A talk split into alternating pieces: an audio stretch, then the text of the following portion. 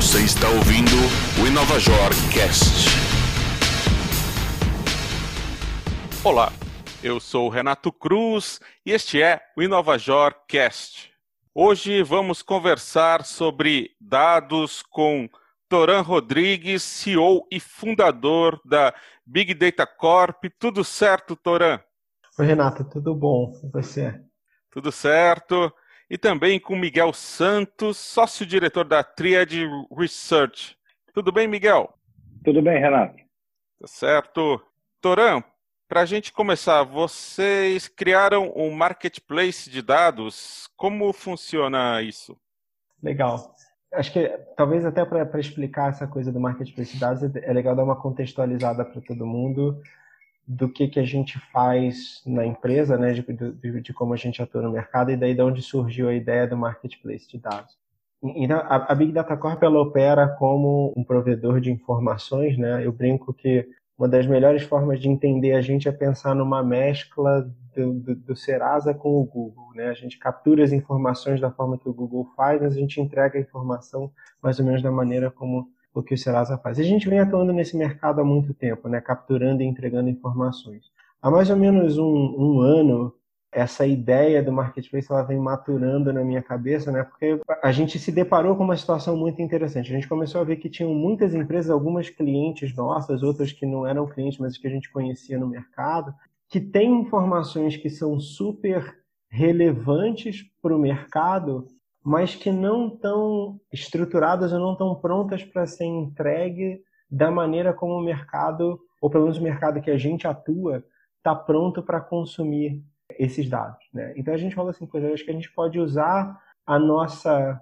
expertise de estruturação de informação e a capilaridade que a gente entende, que a gente tem com os clientes, né? a gente tem uma massa de clientes bastante significativa, a gente pode usar essa capilaridade que a gente tem, esse conhecimento que a gente tem de estruturação de informação para criar um marketplace onde a gente traga informações alternativas para o mercado e que a gente possibilite outras empresas de monetizarem as suas informações de uma maneira diferente. E como é que fica a questão de privacidade e também a consistência de dados em relação ao, ao que os dados de uma empresa e os dados de outra empresa?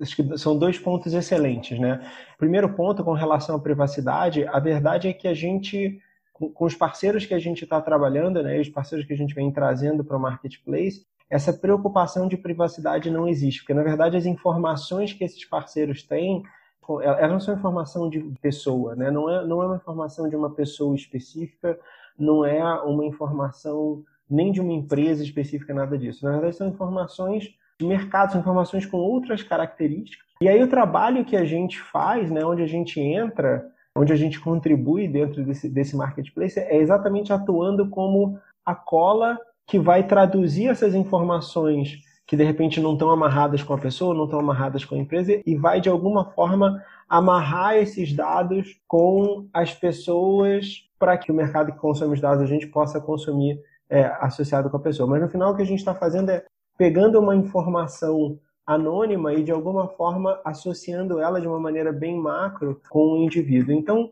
não existe muita questão de privacidade quando a gente fala desse tipo de informação, porque não é uma informação privada, não é nenhuma informação de uma pessoa específica. Né? E a gente atua aí como uma cola para unificar as coisas. É, colocando, assim, corroborando com o Toran e colocando a minha visão de parceiro da, da Big Data Corp, né, a informação que a trilha de research coleta é uma informação de domínio público. É um mercado offline e a gente vai lá e faz a coleta de dados, acaba que manualmente. Então, essa informação, ela não é uma informação protegida. Então, ela pode ser comercializada. Tanto é que eu tenho aí alguns clientes que compram a mesma informação. Da nossa parte aqui, quando a gente pensa em privacidade, o que eu posso dizer é que trabalhando com a Big Data Corp, eu entendi que existe muita transparência em tudo que eles fazem. Então, é tudo de forma muito transparente para o parceiro que está entrando. Então, tudo é bem desenhado, as coisas estão acontecendo de uma forma em que a tomada de decisão sempre acaba nos envolvendo. Então, nesse sentido, eu acredito que a gente consegue construir uma parceria realmente muito interessante para o mercado. Miguel, aproveitando aí que você está com a palavra, poderia dar um exemplo para a gente de que tipo de informações vocês coletam, consolidam e depois analisam e oferecem claro. para o mercado? A Atual Research é uma empresa de pesquisa de mercado como um todo. A gente faz diversos tipos de pesquisa. Pesquisa de mercado existe em dois tipos. A exclusiva, onde o cliente detém a informação, e a não exclusiva, onde a gente coleta o dado e o dado é de domínio nosso e a gente pode vender para diversos clientes. Eu estou falando na parceria uma informação de domínio público, ou seja, aqui nesse caso especificamente de preço de combustível. A gente faz coleta de dados em torno de 22 mil postos de combustíveis no Brasil e com uma frequência mensal aí na faixa de 300 mil pesquisas mês. Então, a gente trabalha com postos, com distribuidoras de combustíveis, a gente está muito focado nesse mercado de óleo e gás. Certo. No marketplace, a gente já dentro do nosso plano de negócio, já tinha identificado que essa informação poderia ser útil para diversos outros players no mercado. Mas, dado o nosso tamanho e o poder de investimento que é necessário para comprar essa informação da gente, a gente foca no mercado de óleo e gás. E com o marketplace, eu acho que a gente consegue, e é claro, com os dados que a Big Data Corp e a expertise que eles trazem, eles conseguem agregar outras informações e gerar mais valor ainda para os nossos dados, para os clientes dele, enfim, e para o mercado em geral. E aí, Renato, para exemplificar né, o que o Miguel está falando, pensa assim: se você pensar na informação do preço de combustível, da forma como a trilha de coleta hoje ela entrega para os clientes que ela tem, essa é uma informação que faz muito sentido no escopo de estudo de mercado dos clientes dele. Mas imagina que você, por exemplo, da indústria financeira e você quer fazer uma análise, por exemplo, de uma empresa. Você quer entender mais sobre as características daquela empresa. O preço do combustível em uma determinada região e a comparação, né, como esse preço se compara com a média no restante da cidade, no restante do estado, até no Brasil como um todo, falam sobre as características de renda e de circulação de pessoa e de competição do local onde aquela empresa, por exemplo, está instalada. Então a gente consegue transformar uma informação de uma pesquisa de mercado, né, de, do preço de um produto específico, numa informação que fala, por exemplo, sobre um potencial de faturamento, sobre o risco de mercado, ou enfim, sobre uma série de características meio que escondidas, por assim dizer, da empresa. Então, vira um indicador alternativo de uma série de características da empresa que empresas do mercado financeiro, que empresas, de repente, do varejo, de outros segmentos, têm todo o interesse em saber. E como é que está o uso desse marketplace hoje, Toran? Cara, tá, tá, bem interessante, né? A gente lançou ele no meio do ano, o primeiro parceiro, a primeira integração que a gente fez foi é, no, no finalzinho de julho e assim, vem. Eu sei que falar de, de, de crescimento quando você está com dois, três meses é uma coisa meio surreal, né? Porque a gente fala assim, ah, está crescendo um milhão por cento. Tá bom, não tinha nada e fez uma consulta, Sim. cresceu infinito por cento, né? Sim. Mas assim, a gente já está vendo um uso significativo dos clientes da gente das informações que a gente está disponibilizando dentro desse marketplace, né? Então a adoção das coisas que a gente está lançando tem sido muito rápida. Geralmente, com algumas semanas de lançamento, a gente já tem clientes testando a informação, a gente já tem clientes até integrando a informação nos processos produtivos deles. E do lado dos parceiros também a gente está vendo muito, muito interesse, né? A, a, gente saiu de, sei lá, de zero para mais de 20 parceiros já que a gente tem trabalhando com a gente e a expectativa é de que isso acelere cada vez mais. Eu acho que, assim, é um modelo que tem ressoado, soado muito bem para os dois lados do mercado. Certo. E como que você vê o uso de dados hoje pelas empresas? Ainda é uma coisa que está muito concentrada em grandes empresas, já é acessível, tanto uhum. do ponto de vista é, de preço quanto de domínio tecnológico. Como que você vê a situação hoje?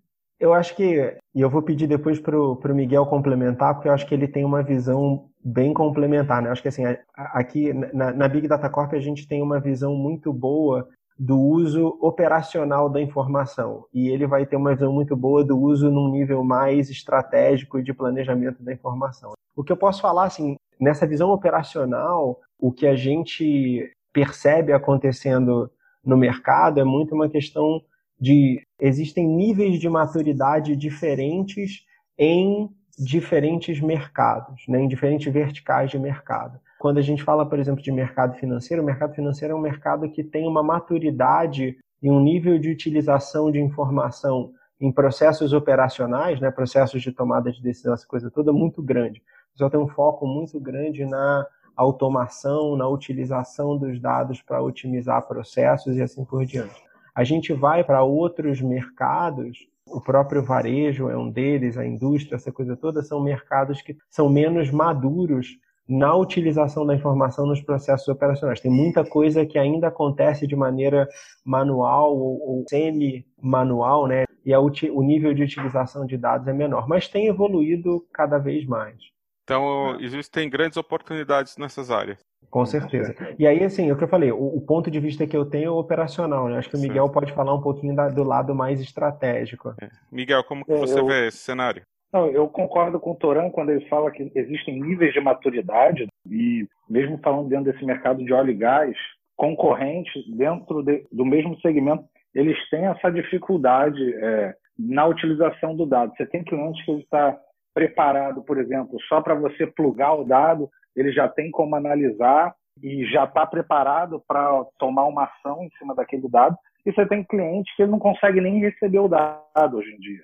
Se eu vou, vou usar o meu, meu exemplo, estamos falando aí de mais ou menos 300 mil pesquisas mês, com de 3 a 4 preços por pesquisa. Então, estamos falando aí de alguns milhões de dados, né? 1 milhão e 200, 1 milhão e 400 mil preços. O Excel já não ajuda a, o, o cliente a tomar decisão porque é um volume de dados que vai além do que uma ferramenta básica de análise pode ajudar ele. Então, a gente muitas vezes precisa seguir com: você precisa do dado, precisa da ferramenta, você precisa ter alguém capacitado para realizar as análises e aí sim passar para o seu time comercial de campo as informações que eles vão usar para chegar na tomada de decisão, porque realmente tem níveis de maturidade, todo mundo está buscando utilizar a informação, mas a gente vê muita gente ainda que realmente não conseguiu evoluir muito nesse quesito. Então, daí é mais uma questão de preparo tecnológico, de ter pessoas preparadas também, do que uma questão de custo de usar esse tipo de ferramenta. E, Renato, eu colocaria ainda uma questão cultural. Você tomar a decisão baseada em dados muitas vezes você tem pessoas muito antigas que tomam decisões baseadas em feeling. Sim. E os dados, eles não vieram aqui para acabar com o feeling das pessoas que têm experiência de mercado, hum. mas sim para tentar auxiliar elas na melhor tomada de decisão. Então, muitas vezes você tem uma barreira cultural mesmo na utilização de dados também. Essa parte cultural é que o Miguel comentou é, é fundamental, né? Porque né, eu diria que assim, quando o negócio é mais estabelecido, hum na grande maioria das vezes, os dados vão comprovar o feeling que o cara tem da tomada de decisão. Porque se não comprovasse, provavelmente a empresa do cara não estava mais é, é aberta, ele já tinha deixado no meio do caminho. Mas quando o dado mostra um negócio que vai contra a intuição dele, você precisa de, de uma cultura muito aberta e que é difícil da gente encontrar né, no mercado para você tomar uma decisão que de repente vai contrária ao consenso, ao entendimento geral das pessoas de como as coisas funcionam. Então, essa questão cultural é fundamental. E eu complementaria isso talvez com uma questão também de, de, de educação sobre os dados. Eu acho que existe pouco conhecimento ainda no mercado sobre trabalhar com dados de uma maneira geral. E muitas vezes a gente se depara com gente que é treinada em ferramentas específicas, então o cara domina muito bem a ferramenta A, B, C, D, o processo de modelagem XPTO, o kit de análise, qualquer coisa, mas quando você começa a perguntar para o cara sobre a informação em si, sobre o que, que ele entende de informação, dos conceitos que estão por trás da informação, esse entendimento é muito raso. E eu acho que assim, mais do que qualquer ferramenta, qualquer outra coisa, esse conhecimento e a cultura que são os elementos mais importantes para você poder trabalhar com a informação de uma maneira efetiva. Miguel explicou que trabalha aí com dados públicos, aí preços de combustíveis e tal, mas eu quero saber de vocês o que a Lei Geral de Proteção de Dados, né, que entrou em vigor e a partir do ano que vem as penalidades vão passar a valer também. Qual é o impacto dessa lei no mercado em que vocês atuam? Olha, eu posso falar da gente, né, de como funciona. A gente não trabalha dados de clientes. Pessoais. Pessoais, exatamente. Então, o, os dados que a gente utiliza são normalmente dados públicos, né, dados que já estão disponíveis e de domínio público. Então, assim, não teve muito impacto no que a gente hoje vende de informação. Hum. Tem um impacto na forma como a gente usa os dados dos nossos clientes, que agora a gente precisa de uma série de autorizações para fazer certo. determinadas ações com eles. Certo. Mas na venda de informação, na comercialização de informação, para a gente isso não teve muito impacto. É, a parte de legislação tem impacto. Na verdade, vem tendo impacto há muito tempo, né? Porque como a gente trabalha há muito tempo com empresas internacionais, que atende gente fora do Brasil, a gente passou por um processo parecido com a GDPR, quando, ela, quando começou a valer lá na Europa, enfim, com outras legislações de privacidade aí ao redor do mundo. E até diferente do, do Miguel e do pessoal da Tríade, a gente efetivamente trabalha com informações que estão associadas com indivíduos, né? Então, hum. são informações que são consideradas informações pessoais. A gente tem um embasamento muito. A gente faz um trabalho muito forte da questão de garantia da origem, de comprovação da origem da informação, né, de rastreabilidade da informação e de transferência de oferecer para os donos da informação a possibilidade de entender quais são as informações que a gente tem, se quiserem pedir exclusão, e, enfim, essas coisas todas. Então, existe um impacto, é natural que exista um impacto. Eu acho que existe também ainda muita incerteza no mercado sobre a legislação, por mais que ela já esteja valendo, a gente ainda não tem a parte da Agência Nacional de Proteção de Dados totalmente estabelecida, é, não, não tem uma entidade com quem você possa tirar dúvidas, tipo assim, ah, eu estou fazendo assim, isso é isso está certo, isso é hum. suficiente, isso não é suficiente. Mesmo se a gente olhar para a legislação de fora do Brasil, que já está mais estabelecida há muito tempo, né, a própria GDPR ainda tem uma série de dúvidas relacionadas com ela, então imagina aqui que a legislação é mais recente. Então, a gente, assim, tem impacto, a gente está lidando com os impactos, mas a expectativa é de que, conforme o tempo for passando e as incertezas forem diminuindo, essa coisa vai ficar mais tranquila. Eu sou Renato Cruz e este é o InovaJor Cast. Conversamos hoje sobre o mercado de dados com Toran Rodrigues, CEO e fundador da Big Data Corp. Muito obrigado, Toran. Obrigado a você, Renato. Foi um prazer. Prazer é nosso. E Miguel Santos, sócio-diretor da Triad Research. Muito obrigado, Miguel. Obrigado, Renato. E agradeço também a você que ouviu este episódio e até a semana que vem. Você ouviu o InovaJor Cast.